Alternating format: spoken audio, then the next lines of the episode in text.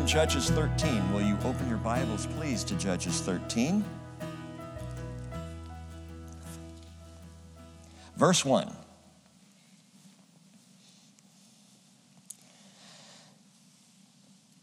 In a shocking turn of events, now the sons of Israel again did evil in the sight of the Lord. so that the Lord gave them into the hands of the Philistines 40 years.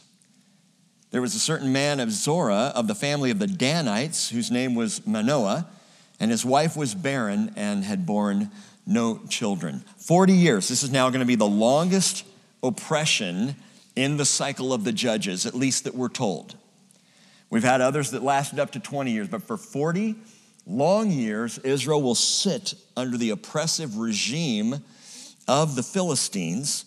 We learn a lot, in fact, in these first couple of verses. We learn Zorah. This takes place in Zorah. This man is of Zorah, of the family of the Danites. So he's of the tribe of Dan, but he lives in the city of Zorah.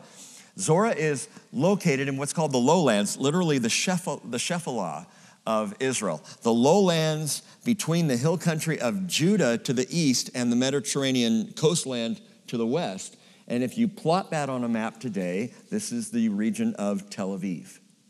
So from Tel Aviv going down to Yaffo or, or Jaffa, and, and then on down to Ashdod, that strip of the Mediterranean on the Israeli Israelite coastline. That's what we're talking about here. Zorah was located right there.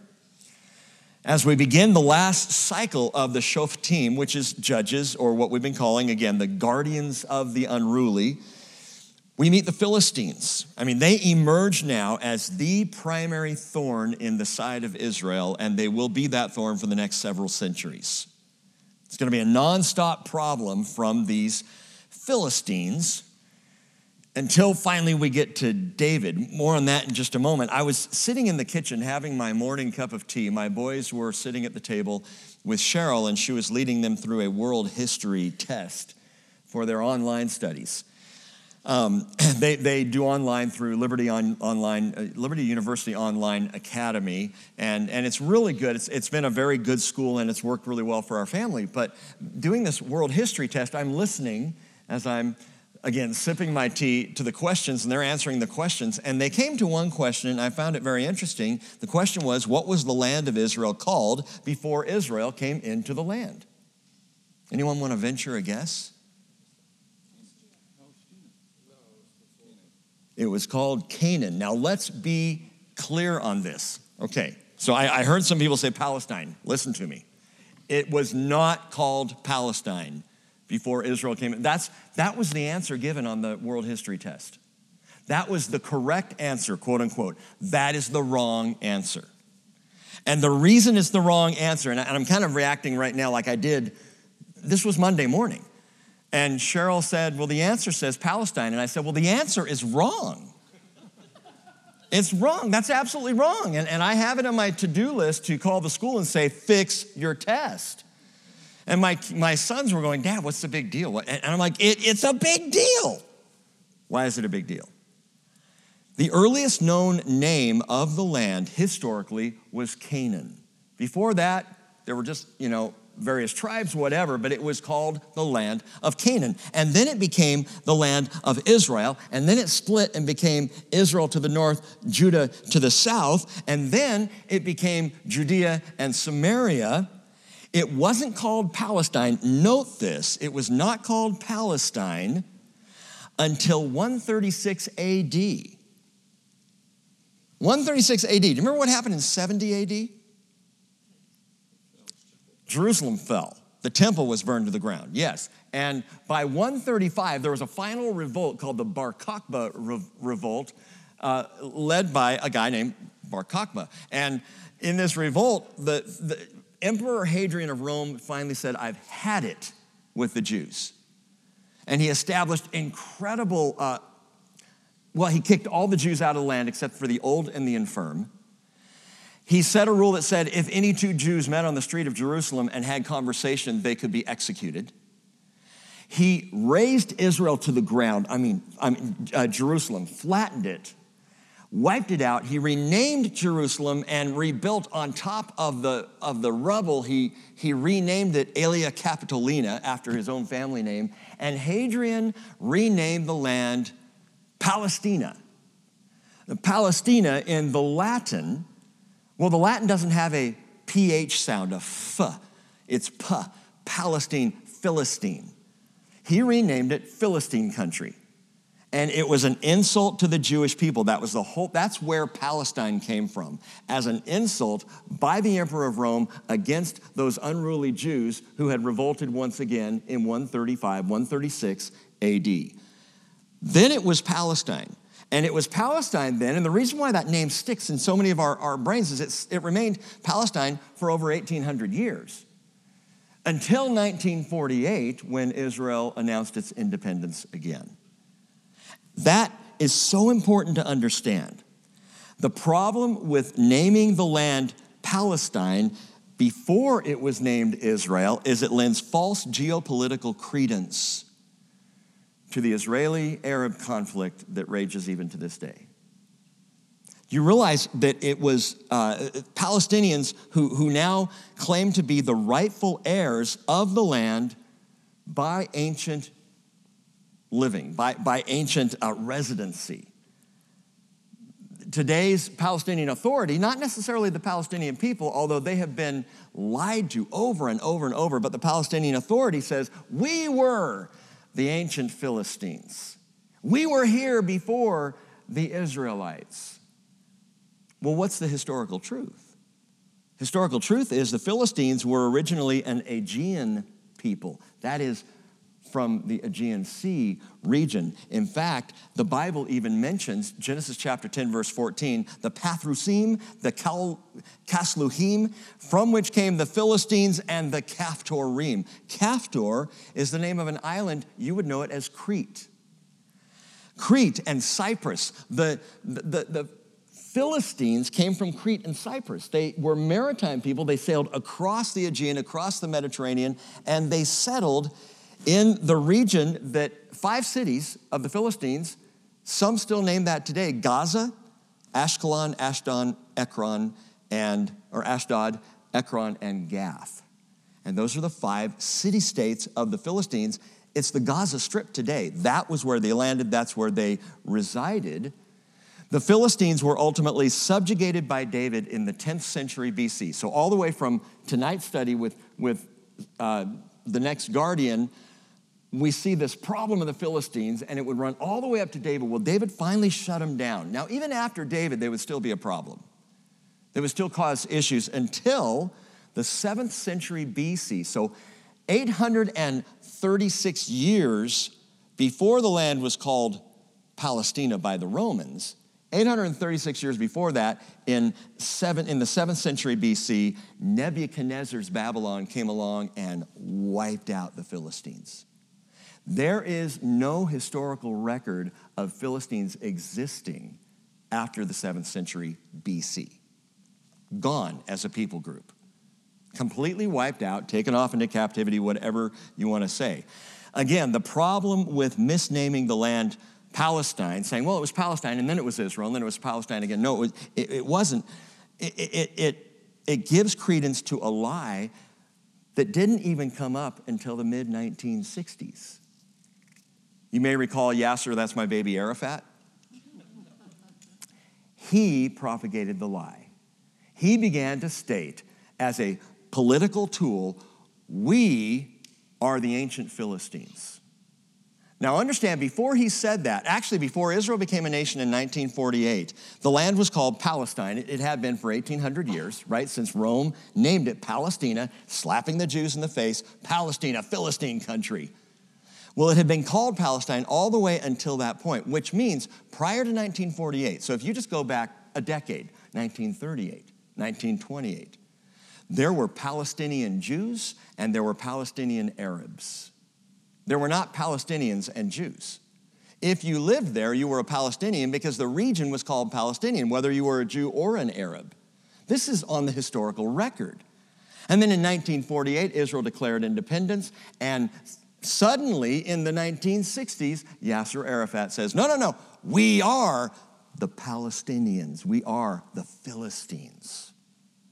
Well, the Philistines were from the region of Greece, they were European. They didn't even look like the Arabs of the land. The Philistines looked different. They were taller, they were whiter, they were European in background and in history. The Philistines were wiped out and did not exist. Here's the point of all this repeat a lie long enough, and eventually people believe it. Just keep saying it over and over and over because lies tend to wear us down. Now, this is pertinent to where we're going tonight. We tend to get tired. Wickedness, evil, immorality, it just presses on and on and on until finally we just say, okay, enough, just don't bring it into my house. It's fine. Live and let live, coexist. It's okay. I don't like it, but and ultimately, people get tired of standing for the truth. And that is where we begin tonight. Israel, in this, now we're the seventh cycle through these 400 years. We're in the last cycle of this nauseating carousel that we talked about, of, of this mess going on during the days of the judges. Israel is under tedious oppression for the seventh time, but there's something very different when we pick it up in chapter 13. Something very different this time. They don't cry out, they don't repent. Nobody confesses anything. They don't say, Yes, Lord, this sin, our sin, led us into this oppression. In fact, the way we find Israel, and I'll show you this as we go through, we find Israel comfortably complacent under Philistine tyr- tyranny. The Philistines are in charge. Okay, well, all right. I guess that's just the way it has to be. Israel has grown accustomed to oppression. Some of you remember that old My Fair Lady song, I've grown accustomed to her face. It sort of makes the day begin. Well, this is now, I've grown accustomed to the Philistines. They sort of make the day begin. They don't care. The Philistines are in charge. The Philistines are oppressing Israel, but Israel, the people, the Jewish people, the Hebrews at this point, coexist with the Philistines. They are content with the status quo. It's easier that way. Where do you get this stuff, Rick? Chapter 15, verse 11. Actually, go back to verse 9 and just, just a real quick, uh, we'll, we'll come back to the story uh, perhaps next week. But for now, the Philistines went up and camped in Judah, Judges 15, verse 9, and spread out in Lehi. And the men of Judah said, Why have you come up against us? And they said, We have come up to bind Samson in order to do him, do to him as he did to us. Well, then 3,000 men of Judah went down to the cleft of the rock of Etam, and they said to Samson, Do you not know that the Philistines are rulers over us? What then is this that you have done to us? Why are you rocking the boat? 3,000 men of Israel, rather than standing up to the Philistines, went down to Samson and said, Cut it out, man. Don't you know they're in charge? It's only taken 400 years from God saying, This land is your land to the Jewish people saying, or the Israelites saying, this land is the Philistines' land. And they just want to leave it alone.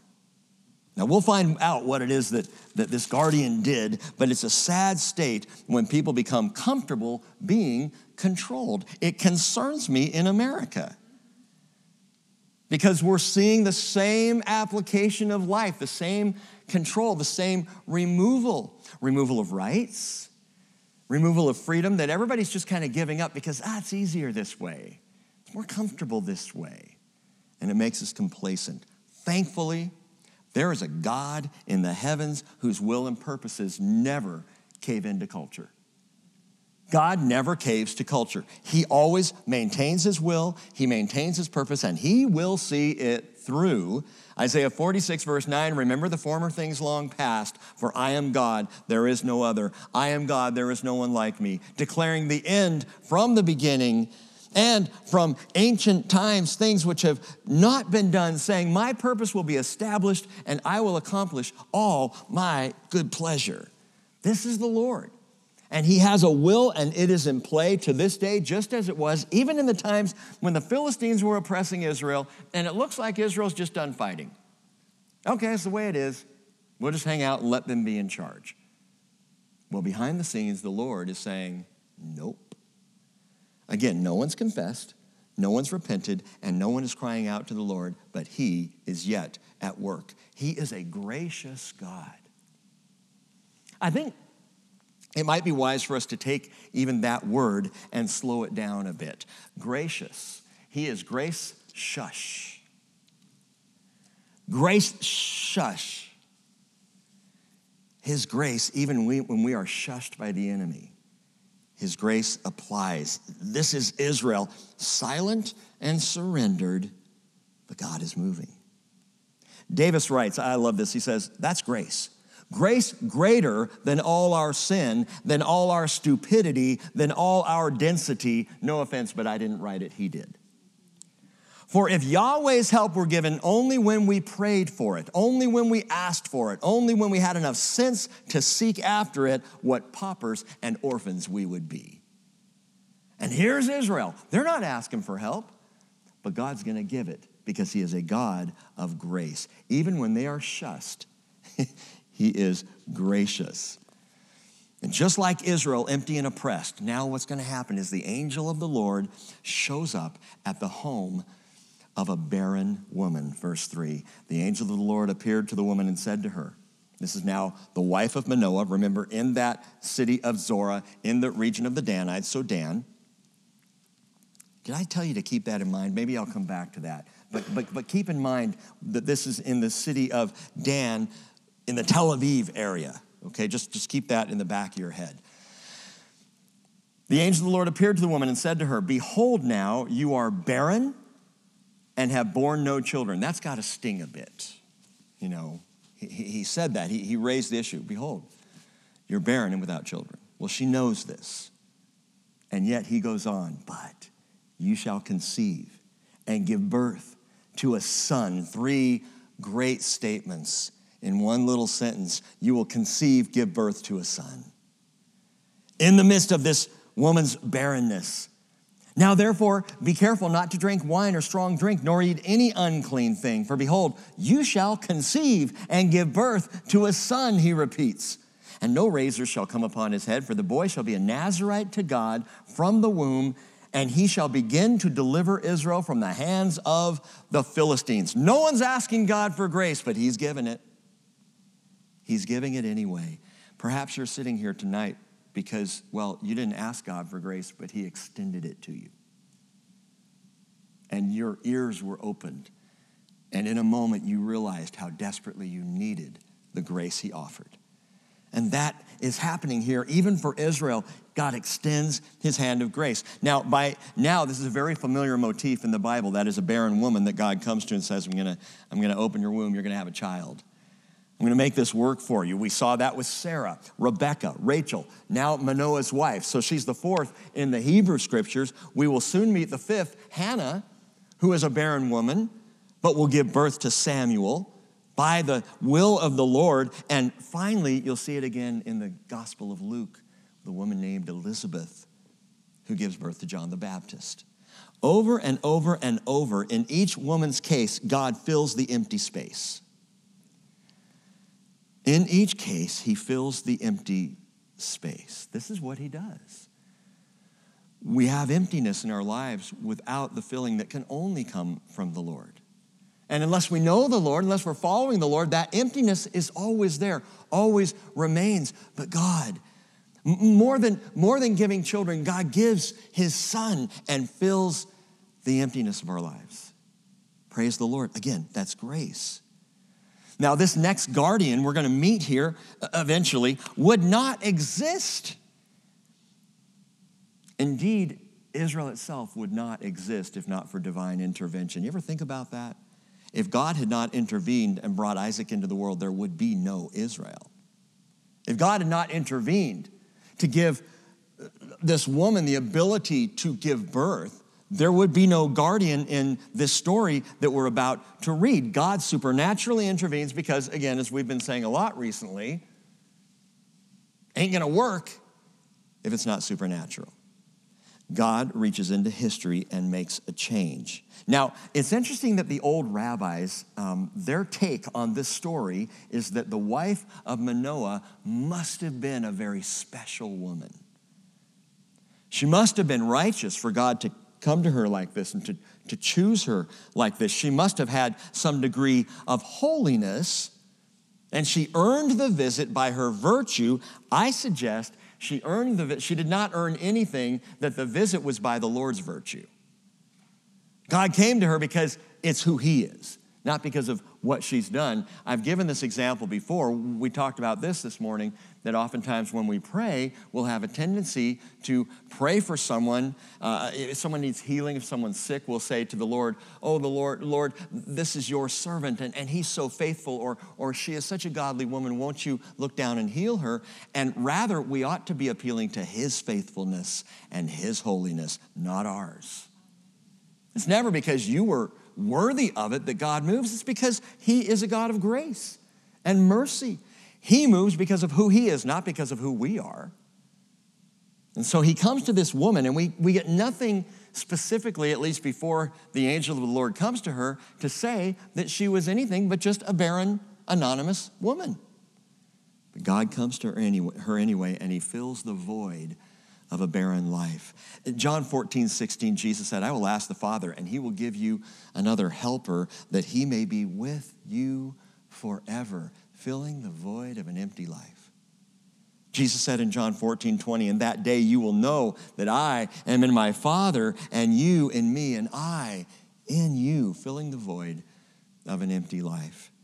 John 14, 23, If anyone loves me, he will keep my word, and my Father will love him, and we will come to him and make our abode with him, again, filling the void of an empty life. That's what Jesus wants to do. It struck me, Jake, while you were talking during communion about the idea that he wants us to seek him. Do you understand why he wants us to seek him? Because if he appeared to us as he is, as he is going to reveal himself in a minute to Manoah and his wife, we would not be able to do anything but fall down and worship. So he says, I'd like you to come seek me so that we have a choice in the matter. Because again, if Jesus showed up here tonight in all his glory, all choice would go right out the window. We could not help but to worship him as he is. But he wants relationship. So he says, Come seek me, come get to know me, and I will fill you up, and I will change your life, and I will walk with you. And then, then you're going to see who I am. Now, the Lord calls this son, as he speaks to the wife of Manoah, he calls him to be a Nazarite. This is interesting to me. A Nazarite from birth. The Nazarite vow is a vow of devotion. Remember, we talked about vows of devotion, vows of, of consummation on Sunday, and a vow of devotion is one by choice. You decide, I want to be a Nazarite. And so, for a season, you don't get a haircut, you stay away from dead things, and, and, and you don't drink wine. And you devote that season to the Lord. We think Paul was under a Nazarite vow. When he shows up back in Jerusalem and he, he hadn't had his hair cut and he needed to fulfill the rites of the Nazarite vow, what you do is cut your hair, and your hair would actually be part of the offering at the, at the altar of, in, uh, of, of burnt offering. And the, and the vow would then be concluded. So there were many people throughout the scriptures who made the Nazarite vow. This man, this child, this son born, is born into it. So he's not making, it's not a vow of devotion. He's called to this vow. He's born to this vow. And again, what is the vow? Listen to Numbers chapter 6, describe it. Numbers chapter 6, verse 1. The Lord spoke to Moses, saying, Speak to the sons of Israel and say to them, When a man or woman makes a special vow, so this could be male or female, a vow of a Nazarite to dedicate himself to the Lord, he shall abstain from wine and strong drink. He shall drink no wine vinegar, whether made from wine or strong drink, nor shall he drink any grape juice, nor eat fresh or dried grapes. So raisins are right out. All the days of his separation, he shall not eat anything that is produced by the grapevine from the seeds, even to the skin. All the days of his vow of separation, no razor shall pass over his head. He shall be holy until the days are fulfilled for which he separated himself to the Lord. He shall not, or he shall let the locks of his hair on his head grow long. Now, at, at this point in my life, if I took a Nazarite vow, it would make no difference because my hair stopped growing. It just doesn't do anything, it just sits there. Sometimes it'll grow out my ear. That's always nice. All the days of his separation, verse 6, he shall not go near a dead person. He shall not make himself unclean for his father, his mother, his brother, his sister when they die because of his separation to God. That's on his head. All the days of his separation, he is holy to the Lord. Now, we studied that back in Numbers, the Nazarite vow. In fact, it's talked about uh, multiple times in Torah. No strong drink. No wine, no grapes, not even the peel of a grape, the, the skin, the seed at all. Why? Well, wine in the scripture indicates joy and cheer. Oh, so the Nazarite is to be joyless and cheerless? No, the joy of the Lord is your strength. And the idea was for the Nazarite to experience life and joy without any substance, without any other help, other than his or her devotion to the Lord. That's where your joy is going to come from. And during this time of devotion, the Nazarite would find joy in the Lord. Perhaps wouldn't even ever go back to drinking wine because they wouldn't need to. Hey, I'm cheery with, with Jesus, I'm joyful in the Lord. No razor on the head. What's that about? Well, that indicated maybe the opposite of what you might think. It indicated humility. Humility. We won't see this with this next guardian, but still, it indicated humility. Long hair wasn't cool or stylish or in vogue back in the day. No, long hair was a, a picture of poverty and it was self effacing. So, for a man to grow his hair long well, you can read about it in 1 Corinthians 11, a whole interesting cultural deal where Paul is talking to the church at Corinth and about, about men in their hair and women in their hair, that women are given their hair for a covering, but for a man, he is not to, to wear long hair. It's not to cover his head that way. And that goes all the way back to this, this idea that the long hair was, well, it was humility. To not be able to style it and cut it and have it look nice. So, no wine, no razor to the head, and no contact with dead things. Why? Because death is the result of sin. Death is the picture of being unclean. And to make this vow is to be set apart and devoted to the Lord, which means to be clean all the days of the vow. Jesus said in Matthew 22, 29, You're mistaken, not understanding the scriptures nor the power of God. And then he said in verse 32, I am the God of Abraham and the God of Isaac and the God of Jacob. Have you not heard that? He says, He's not the God of the dead, but of the living. The God of the living. So the Nazarite vow, the angel of the Lord comes to this wife of Manoah and says, You're gonna give birth to a son, and he will be a Nazarite from birth upward. And we'll see how that plays out with this guardian. Verse 6. Then the woman came and told her husband, saying, A man of God came to me, and his appearance was like the appearance of the angel of God, very awesome. And I did not ask him where he came from, nor did he tell me his name. But he said to me, Behold, you shall conceive and give birth to a son, and now you shall drink not uh, drink wine or strong drink or eat any unclean thing, for the boy shall be a Nazarite to God from the womb to the day of his death. And then Manoah. Well, Manoah he gets in on the act. He entreated the Lord and said, Oh Lord, please let the man of God whom you have sent come to us again that he may teach us what to do for the boy who is to be born. God listened to the voice of Manoah. And the angel of God came again to the woman as she was sitting in the field, but Manoah, her husband, was not with her. What is she doing? What is the woman doing? If your Bible reads the same as my Bible, and I hope it does, she's sitting in the field. That's kind of weird. I mean, you would think it would say at this point, she was working in the field.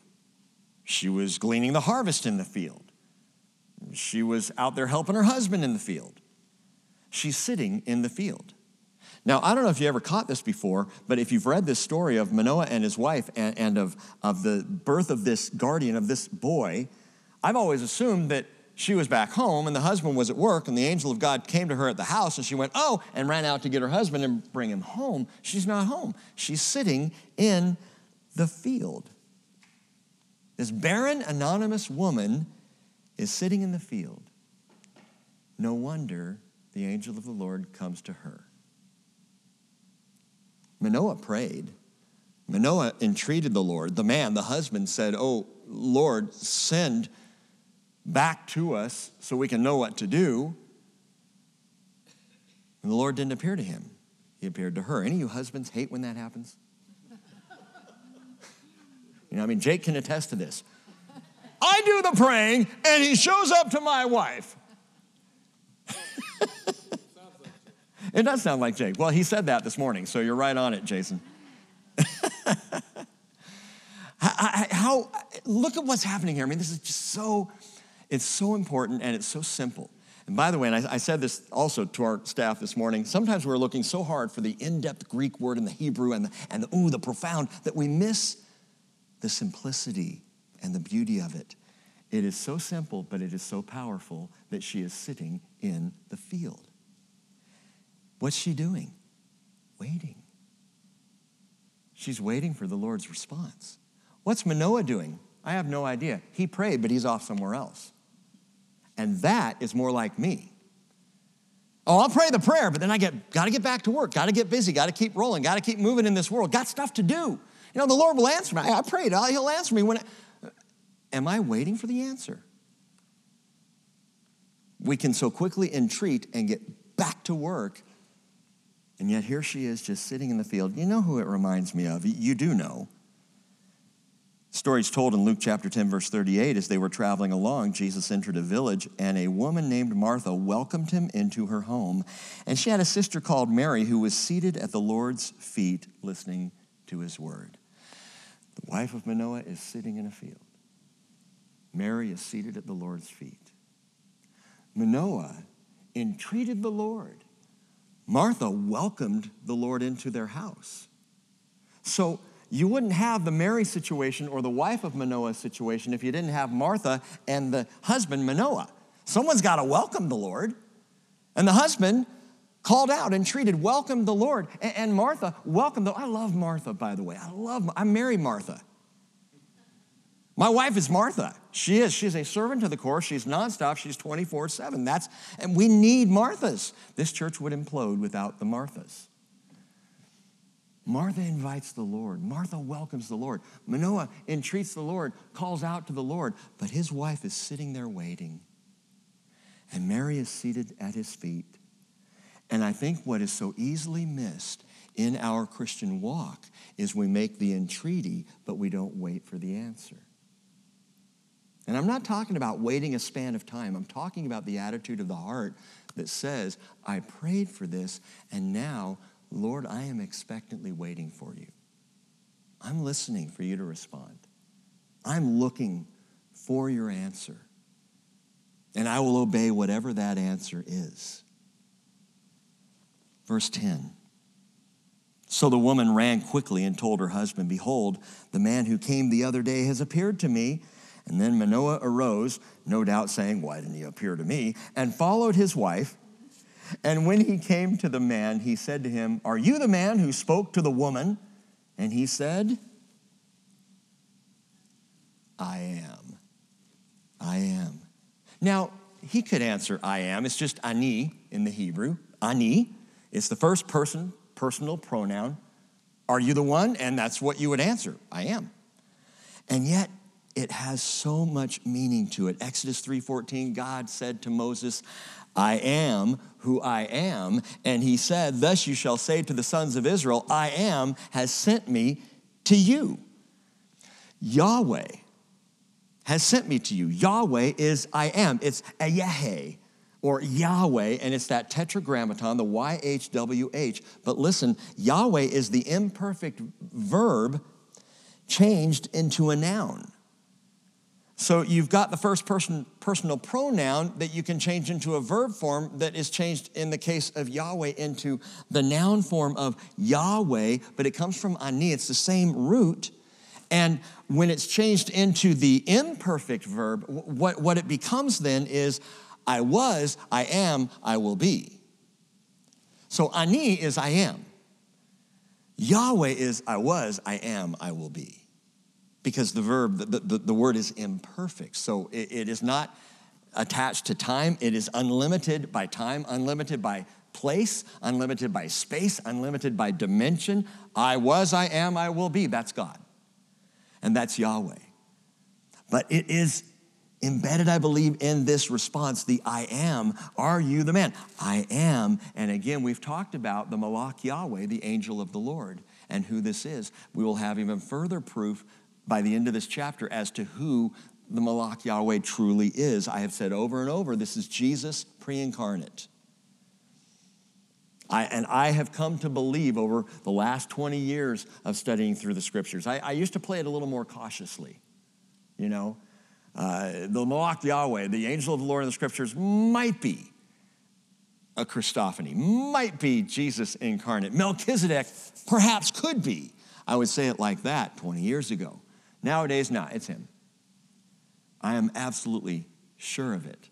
That every time you see that phrase, Malach Yahweh, in the Hebrew scriptures, that's Jesus before Christ. Jesus before he came in flesh to dwell among us. Jesus as the physical representation of the invisible God. Jesus who said in John 8 58, Truly, truly, I say to you, before Abraham was born, I am. I am. I am. So Manoah said in verse 12, Now, when your words come to pass, what shall be the boy's mode of life and his vocation? Didn't God already say that? What he was going to, he was going to be a Nazarite. Yeah, but, but what's he supposed to do? This is such a dad thing. What's his job? I want to know what he's going to do for a living, right? and so the angel of the Lord said to Manoah, Listen, let the woman pay attention to all that I said. She should not drink anything that comes from the vine, nor drink wine or strong drink, nor, let, nor eat any unclean thing. Let her observe all that I commanded. You know what's interesting? The Nazarite vow of the, of the guardian about to be born starts with mama. She has to live like a Nazarite through this pregnancy she has to be the Nazarite who gives birth to the Nazarite. And remember, in, in number six, when a man or a woman chooses to devote themselves to the Lord. So the Nazarite vow is not a male vow, it is male or female. It's anyone who wants to enter into that time of devotion. starts with mama. One of the disturbing statistics from the recent Pew Research poll on religion, I actually quoted from a couple of weeks back, is this talking about religion in the home, only 35% say that it is extremely or very important that their children share their religious beliefs. Let me just translate that. One third of Christian parents in America say it's important to pass along their faith to their kids. One third. You would think it would be at least half, at least 75, 80. Shouldn't the majority of us, as followers of Jesus, want our children to be followers of Jesus? Shouldn't the majority of us say that is incredibly important? But the problem is, you can't teach what you don't know. You can't pass along what does not belong in your heart. And unless we are, and I'm preaching to the choir tonight, I'm going to do it a lot unless we are passionate followers of Jesus, why would we expect our kids to be? You want your son to be a Nazarite? You be a Nazarite, mama. You want your children to follow Jesus? You follow Jesus, dad. It's got to start with mom and dad first, and we pass along to our children what we know. How many times have you asked the Lord, by the way, to answer something he already has? Thing is, here, it, you know, Manoah says, What shall be the boy's mode of life? What shall be his vocation? I love that the angel of the Lord gives no new information. I already told you that. Do what I told you. And then he repeats it. She should not eat anything that comes from the vine, drink wine or strong drink, nor let any unclean thing eat any unclean thing. Let her observe all that I commanded. If we don't know his word, we won't even know what to ask, which is Manoah's problem.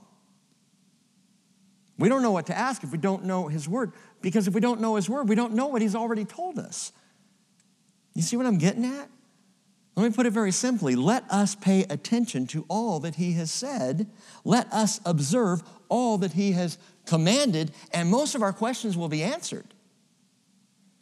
Peter said in 2 Peter chapter 1 verse 2, grace and peace be multiplied to you in the knowledge of God and of Jesus our Lord, seeing that his divine power has granted to us everything pertaining to life and godliness through the true knowledge of him who called us by his own glory and excellence. So when people are saying, I don't know the will of God for my life, I don't know what God wants me to do, I don't understand what God thinks about this situation or that situation, Peter says, we already have it.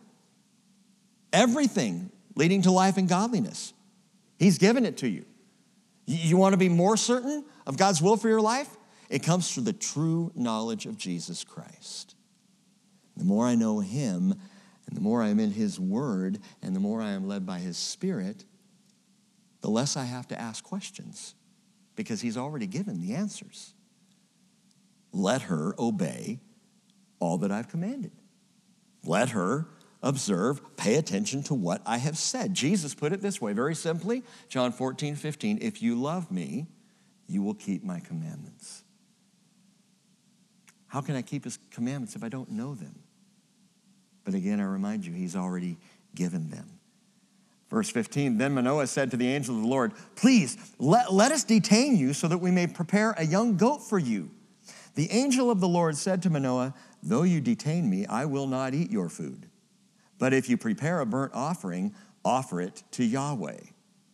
For, the, for Manoah did not know that he was the Malach Yahweh. He didn't know who this was. He still wasn't getting it, wasn't putting it all together. And then Manoah said to the angel of the Lord, What is your name, so that when your words come to pass, we may honor you? I love this. But the angel of the Lord said to him, Why do you ask my name, seeing it is wonderful? It's wonderful. Peli, not the soccer player. Peli, P E L I, and literally, it translates this word wonderful. It's something beyond human ability. It is something too difficult for us. Why do you ask? You could say, Why do you ask me my name? It's too hard for you. But it's not a pronunciation issue here. My name is wonderful. My name is wonderful, beyond human ability. Let me read you something here. This is Psalm 139 familiar to many of you, but just listen to it for a moment. Oh Lord, you have searched me and known me. Let me begin again. Oh Yahweh, oh Yahweh, you have searched me and known me. You know when I sit down, when I rise up. You understand my thought from afar. You scrutinize my path and my lying down and are intimately acquainted with all my ways. Let me just ask you this Do you know anybody who knows you that well? Anybody? Husbands, does your wife know you that well? Well, she knows me pretty well. I didn't say pretty well. Does she know you that well? Wives, can you say your husband knows you that well? Even before there's a word on my tongue, behold, oh Yahweh, you know it all. Now, Cheryl can make a good guess, but she doesn't always get that right. You have enclosed me behind and before and laid your hand upon me. Such knowledge is too wonderful for me. Same word. Here it's Peliyah, but it's from Peli. It's that same root word. Such knowledge is too wonderful for me. What knowledge? The knowledge of Yahweh.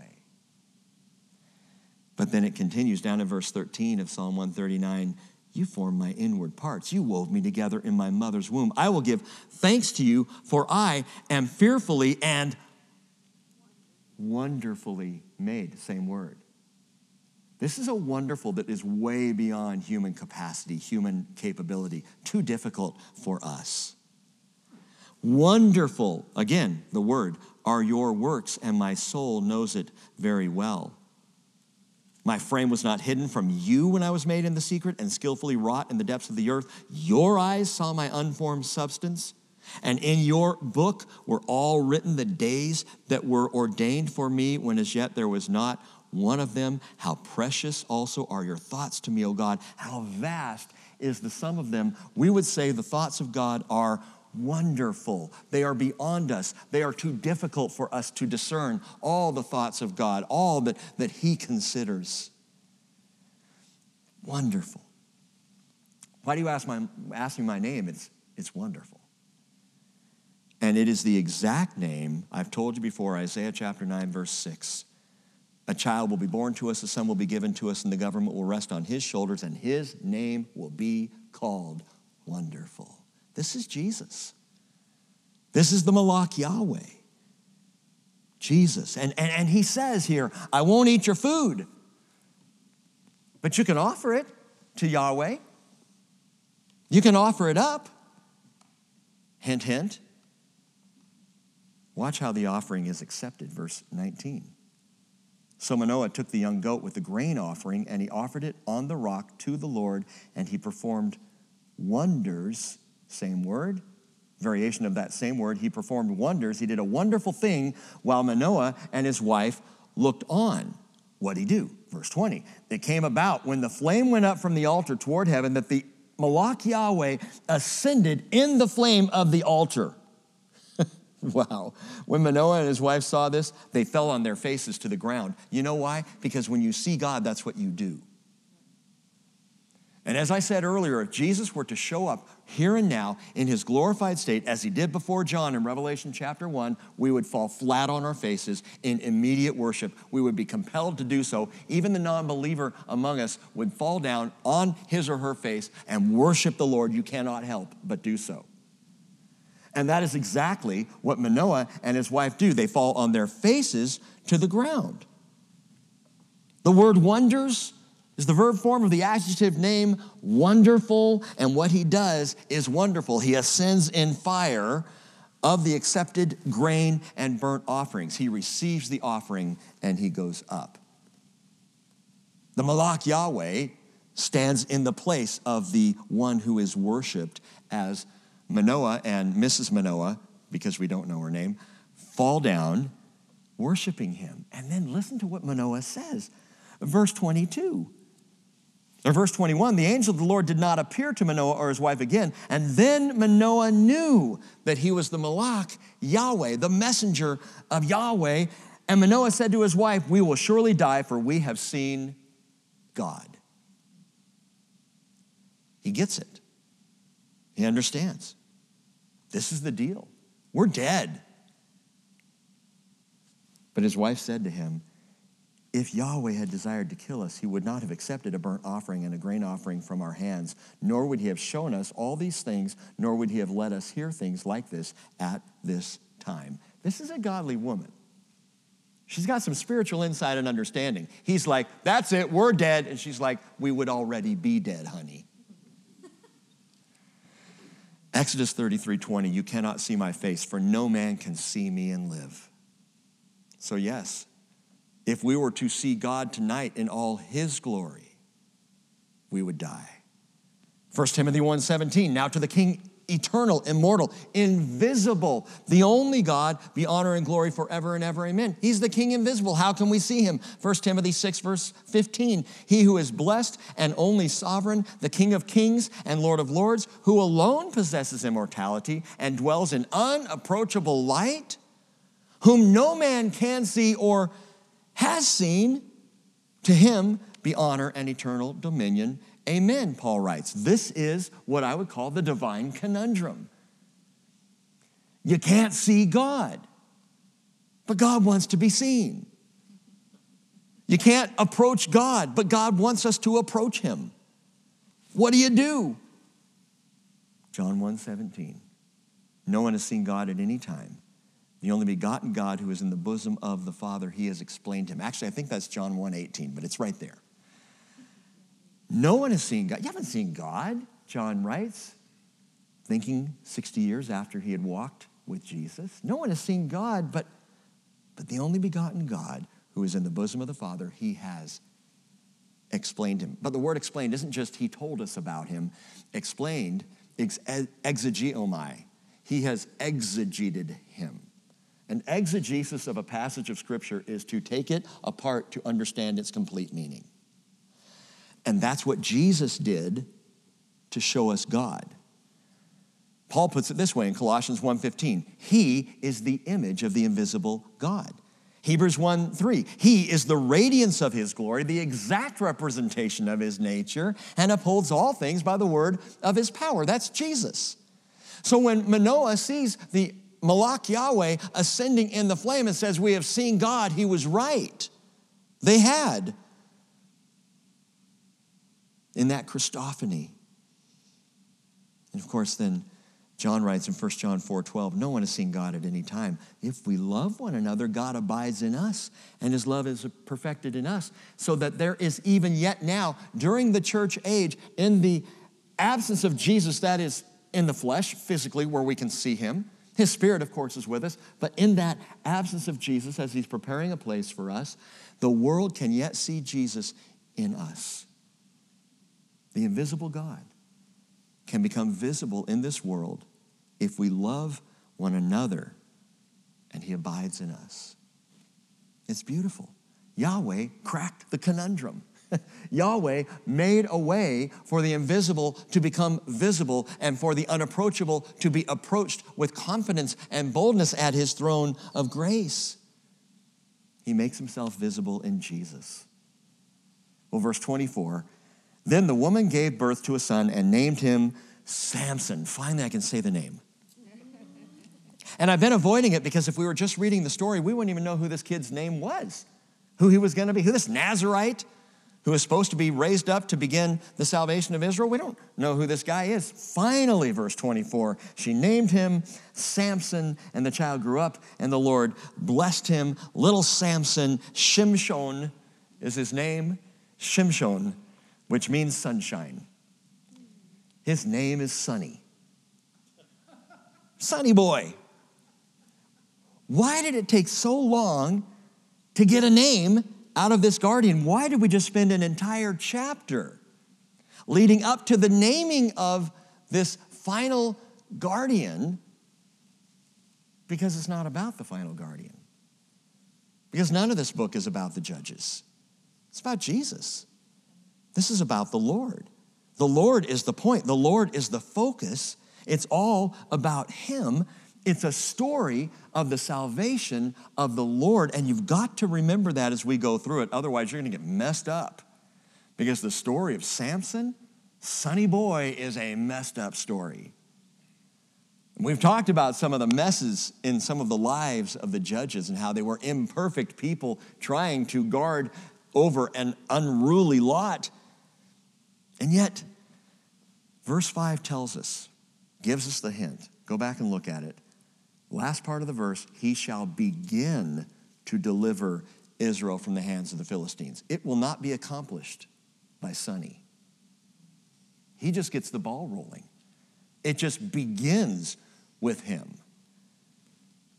And the reality is, it's going to take centuries before the Philistines finally are put down. And, Samson's deliverance of Israel remains unfinished in his death. His life really is an introduction to the story of saving this unruly people who are, at this point, content with their oppression. Just going to start with Shimshon. Scratch the surface, if you will, of a salvation that is coming down the pike, and it will start to really take root in a man after God's own heart. David. And then in the lineage of David, all the way down to the greatest salvation that comes through that line. And of course, that is again Jesus. So we need to take care with Sonny Boy, with Mr. Sunshine, uh, with Samson. Davis says he is such a rollicking, entertaining, break the mold fellow that we may become preoccupied with him. Don't do it. Don't be excited by Samson. I was as a kid. I loved it. I've told you we had a big Bible picture book, big white leather Bible picture book, and people used to have those in their homes. should still, but we used to sit in our living room on this little stand. My parents got it sometime right after they were married. And I remember as a kid, this was before the days of, of phones and video games. And, you know, this is when boredom was actually healthy, and we did this all the time. And I would get on the floor, four, five, six years old, and I would flip through the pages, and there were these huge full page pictures, paintings of Bible scenes. You know, I, I, think I mentioned this when we were talking about the flood. There's a picture of the flood that always really upset me. I mean, I remember having bad dreams about that picture of the flood. Well, the picture of Samson, you can imagine. It's at the very end of his life, muscles rippling, sweat dripping down his face, a bandage around his blinded eyes, but he is pushing apart the two pillars, and the ceiling is about to come down on the Philistines. it's awesome. I remember playing Samson as a kid, you know, my little stick arms, but oh, you know, my brother and I would get those, you know, those cardboard tubes from wrapping paper and we'd put them on either side. Ah! Awesome. Shimshon. Don't let your focus be Mr. Sunshine. E- don't let Mr. Sunshine eclipse the real story, which is about the Son of God, who is our salvation and of whom this is only a picture pointing in that direction. Verse 25 And the Spirit of the Lord began to stir him in Mahane Dan between Zorah and Eshtaol. Now, I, I, told you earlier, remember that this happens in Zorah of Dan, a family of the Danites. So this was Dan's allotment, and here it's given very specifically Mahane Dan, that's Camp Dan. This happened at Camp Dan between Zorah and Eshtaol, which is the Mediterranean coast, again, west of Judah, Tel Aviv region today. But when we visit Israel, we go on the very first day of touring up to Tel, or second day of touring, we go up to Tel Dan in the far north. From Tel Dan, you can look out from an ancient altar that was an altar they've discovered to one of the two golden calves that uh, Jeroboam set up. From that place where that altar is, you can look just off in the distance and see Lebanon. That's how far north this is. And it's called Tel Dan. Why? Well, if you look in your Bibles, you might find a city of Dan all the way up in the north. What's Dan doing up in the north when their allotment is down here by Tel Aviv? I'll tell you what when we get there in just a couple of chapters. But it's very interesting, and you got to keep that in mind that Dan, this is Dan. This is where Dan is supposed to be. But Dan's not going to be happy with this. Verse 25 makes something absolutely clear that the secret of Samson's strength is not his hair, and it's not his big bulging muscles. And it's not that he's Fabio, you know, I am Fabio. Those of you who remember Fabio in the 80s, I don't know, who would that be? Chris Hemsworth today? Thor, I'm Mighty Thor. You ever heard about that? Mighty Thor was flying through the heavens and he would call out, I am Mighty Thor, as he rode his steed and he threw down thunder and lightning through the heavens. I am Mighty Thor, he would cry out, I am Mighty Thor. And finally his horse turned around and said, Why don't you get a saddle, Philly? And Mighty Thor, why don't you get yourself a saddle? Philly. I'm Mighty Thor. I'm...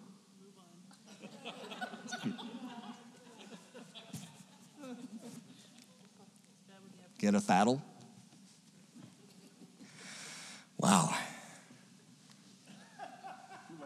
It's one of my favorites. My kids roll their eyes almost like y'all did. So that's a thing in my house. So here's Samson, and, and the source of his strength, the Spirit of the Lord. The Spirit of the Lord, the Spirit of the Lord, the Spirit of the Lord. Four times. The Spirit of the Lord comes on Samson more than any, any of the other guardians. We will see this happen again and again and again. And this verse actually sets up the entire difficult life of Samson. I'll explain, but I, I, let me real quickly give you two vignettes and we'll finish tonight. And they both come back to back in chapter 14. Follow this through. Then Samson went down to Timnah and saw a woman in Timnah, one of the daughters of the Philistines. Watch how many times Samson sees and wants.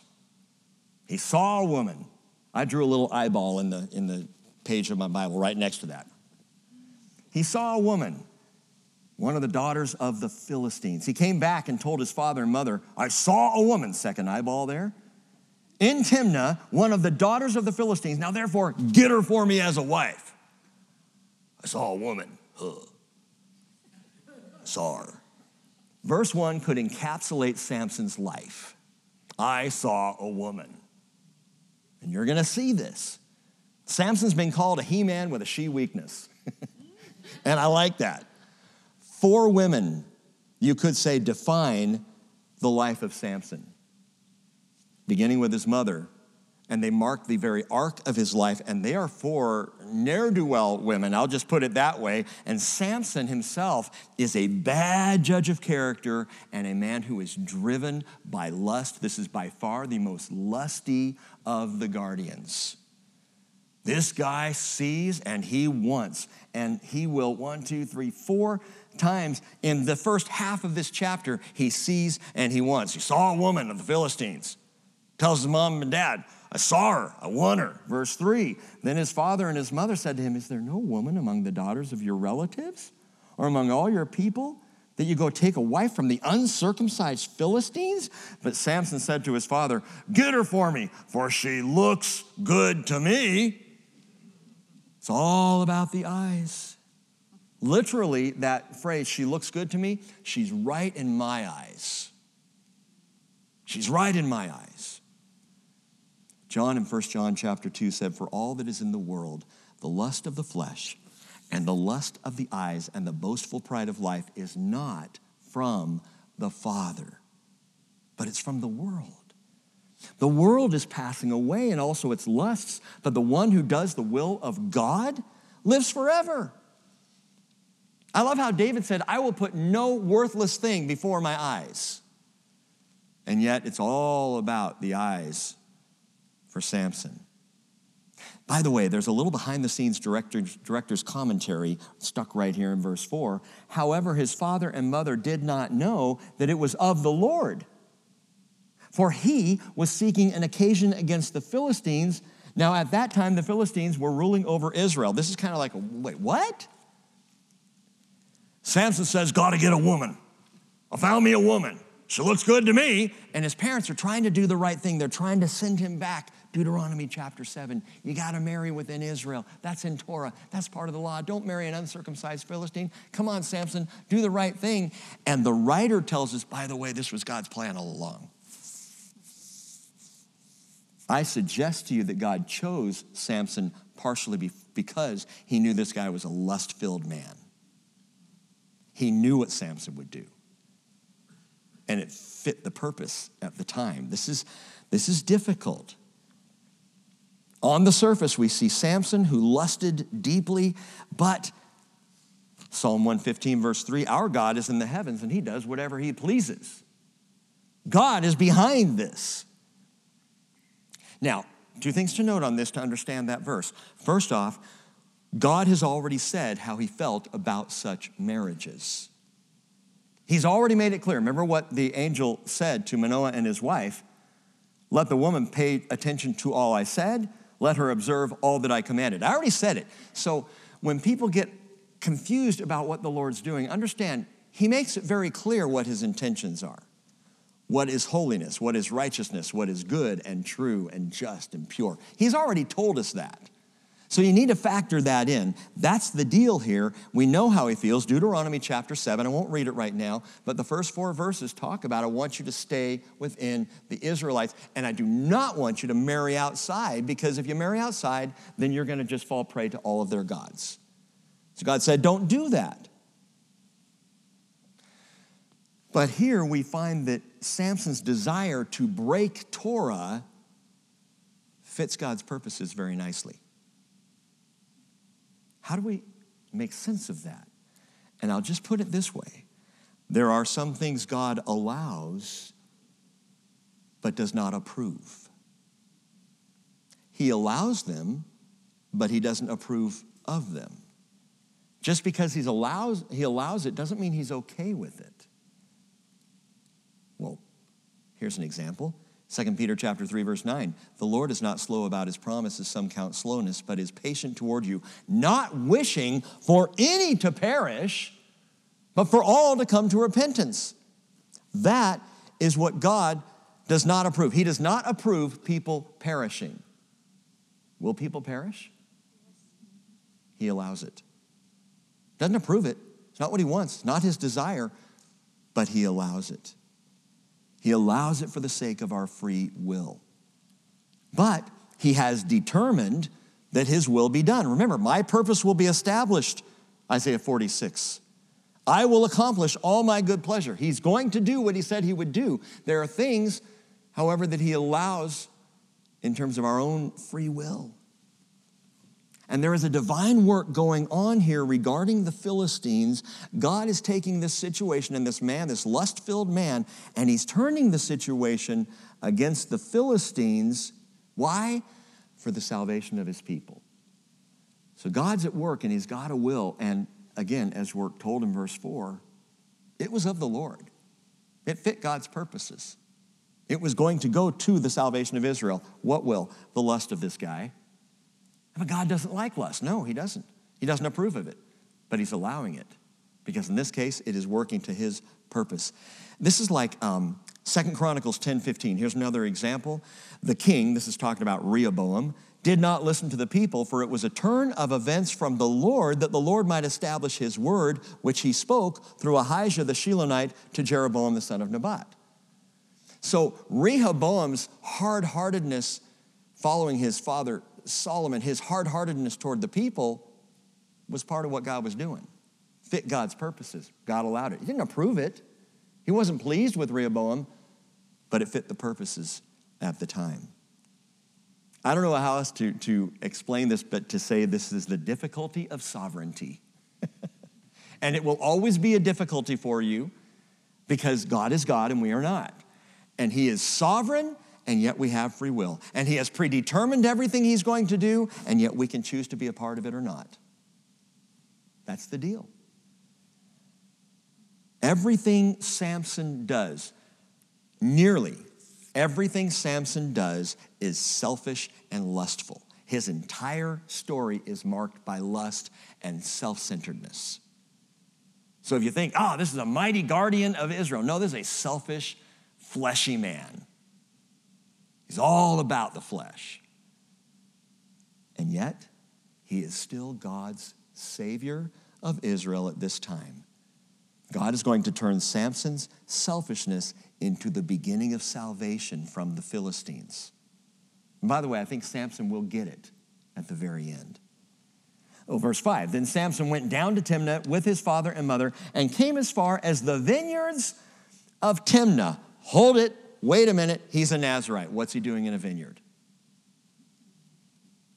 He's not even supposed to touch the peel of a grape or a seed or have anything to do with wine whatsoever, and now he's in a vineyard? And behold, a young lion came roaring toward him. Now, what we can only assume happened here is as he went down with mom and dad, they got on ahead of him. He trailed behind. Maybe he stayed back in the vineyard. Why is he in the vineyard? Again, that's problematic. But while he's there in a vineyard, a lion attacks. A lion comes out of nowhere. Do you think do you think that maybe the Lord allows or even sends lions to attack to drive us out of the vineyard of our sin? That that may be what's going on here?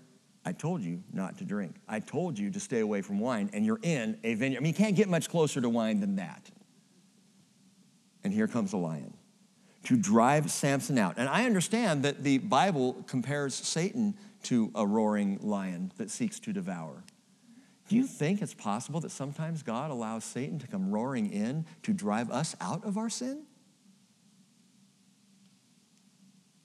1 Corinthians 10:13 says, "No temptation has overtaken you but such as is common to man, and God is faithful, who will not allow you to be tempted beyond what you are able, but with the temptation will provide the way of escape also, so that you will be able to endure it." You could say that the this is the main way out. Thank you. The main way may have teeth and may have claws. Wow. And with the escape, God provides endurance. Verse 6 Spirit of the Lord came upon him mightily, so that he tore him as one tears a young goat, though he had nothing in his hand, but he did not tell his father or mother what he had done. Now, this is kind of gross, but I just got to tell you real quickly. What do you mean, as one tears a young goat? Well, this was how it could be done. If you didn't have anything to work with and you had a goat, and those of you animal lovers, my apologies. I'm not saying I approve it, but I'm going to allow it. He, you could grab a young goat by its hind legs and literally tear it apart. And you could do this because of the way the tendons work and it's soft and, it's, and it's, it, it, they come apart easily. A young goat would, a lion would not. You could not do this with a lion, and yet Samson does probably grabs a hold of the back legs of the lion and just goes snap and pulls the lion apart. Where did this man get such an amazing strength? The Spirit of the Lord came upon him mightily. You're going to hear this phrase again. Literally, it is the Spirit of the Lord rushed upon him powerfully. We only see this with Samson. You don't see this with the other guardians. Only with Samson do we see this forceful Holy Spirit rush come upon him and he tears this animal apart. And I'm not lying, but wow. This is this is now death in a vineyard. Strike two. Strike two. What are you doing in a vineyard? And now he is touching death, which he's just caused. You are to have nothing to do with dead things if you're a Nazarite. Verse 7. So he went down and talked to the woman. She looked good to Samson. There's another eyeball. And when he returned later to take her, he turned aside to look at the carcass of the lion, go back and check it out. Wait a minute, it's dead. He's a Nazarite. And behold, a swarm of bees and honey were in the body of the lion. So he scraped the honey into his hands. Now, I'm a honey lover, but come on. I have yet to take honey out of a carcass of an animal and think, hmm, a snack. he scraped the honey into his hands and he went on, eating as he went. And when he came to his father and mother, he gave some to them and they ate, but he did not tell them that he had scraped the honey out of the body of the lion. Yeah, no doubt it would have grossed him out. But I think there's another reason perhaps he didn't tell them. I think Samson knows his vow is compromised here. And what they don't know won't annoy me. if I don't tell mom and dad, they won't get on me about breaking my Nazarite vow. So I, ah, yeah, I found some honey. Yeah, mm, eat up. no, that's not blood. So, I mean, this is gross. Verse 10. Then his father went down to the woman, and Samson made a feast there, for the young men customarily did this. This is, by the way, Philistine country. And when they saw him, they brought 30 companions to be with him. These 30 companions are not Israelites, they're Philistines. So he's now down there and he's having a feast. The word feast is mistay. Mistay isn't, this isn't, when you see the feasts of Israel, this word is not used. This word does not describe the feasts of Israel as given by God. This feast, mistay, is a drinking feast. This is a kegger. This is Samson gathering for a big drunken brawl. This mistake is a mistake. And his companions are pagans. And 1 Corinthians 15 33 says, Do not be deceived. Bad company corrupts good morals. Become sober minded as you ought and stop sinning, for some have no knowledge of God. I speak this to your shame, Paul says. By the way, that's 1 Corinthians 15. What did he just talk about in 1 Corinthians 11? Does anyone remember? What's the big issue in 1 Corinthians 11? Hint, it has to do with communion. And Paul is all up in their face about how they are just, they are making a mockery of communion, their love feast. He says, Some of you are getting drunk. You're partying down. The rich people are eating all the food. They're not saving anything for the poor people. It's a complete disaster. And now in chapter 15 of 1 Corinthians, he's, he's still dealing with this issue of drunkenness. Bad company corrupts good morals. And then immediately he says, Be sober minded. Knock off these drinking parties, if you will. And that's the problem here with Shimshon. Mr. Sunshine is having a kegger and they're all gathering around and they're all pagans and he's part of it. Now, Samson isn't exactly the sunshining example of moral values at this point as he's trampling the Nazarite lifestyle, verse 12. So then Samson said to them, Let me now propound a riddle to you. If you will indeed tell it to me within the seven days of the feast and find out, and find it out, then I will give you 30 linen wraps and 30 changes of clothes. But if you're unable to tell me, then you shall give me 30 linen wraps and 30 changes of clothes. Now, what he's thinking is, I got 30 Philistines here, and each one of them can give me a change of clothes, and I'll have a whole new wardrobe. This will be great. Riddle me this. And he says, they said to him, Propound your riddle that we may hear it. So he said to them, Out of the eater came something to eat, out of the strong came something sweet. Now we know what just happened. They don't. But we know about the lion and the tearing apart and the honey and the lion and the scooping out. So we know that's what he's talking about. They have no idea. Great riddle. I could see Bobo, Bilbo and, and, and Gollum having this riddle. But they could not tell the riddle in three days. They're like, oh, what, what does it mean? What's it mean? And they're trying to get it, and, and he's just laughing. 30 changes of clothes. This is, this is great. Then it came about on the fourth day that they said to Samson's wife, his wife, his Philistine wife, they said to her, Entice your husband so that he will tell us the riddle, or we will burn you and your father's house with fire. Have you invited us to impoverish us? Is this not so? Samson's wife wept before him and said, You only hate me, and you do not love me, and you've propounded a riddle to the sons of my people and have not told it to me. And he said to her, Behold, I have not told it to my father or mother. Should I not? Should I tell you? However, she wept before him seven days while their feast lasted, and on the seventh day he told her because she pressed him so hard, and she told the riddle to the sons of her people. And this is Samson's downfall. Again and again and again, it's a woman. She looks so good. Proverbs 27 15 says, A constant dripping on a day of steady rain and a contentious woman are alike. Now, if that offends any of you ladies, all I would say is, well, wait, is that you? Proverbs 27 16 says, He who, who would restrain her restrains the wind and grasps oil with his right hand. A contentious woman. Well, this is Samson's wife. She's being a contentious woman. She's wearing him down, and women have that power over Samson, as we will see again. Verse 18 So the men of the city said to him, on the seventh day, before the sun went down, What is sweeter than honey and what is stronger than a lion? Oh, he said to them, If you had not plowed with my heifer, you would not have found out my riddle. Great guy. Great guy. His Philistine wife, we could call her his little filly, is now his heifer.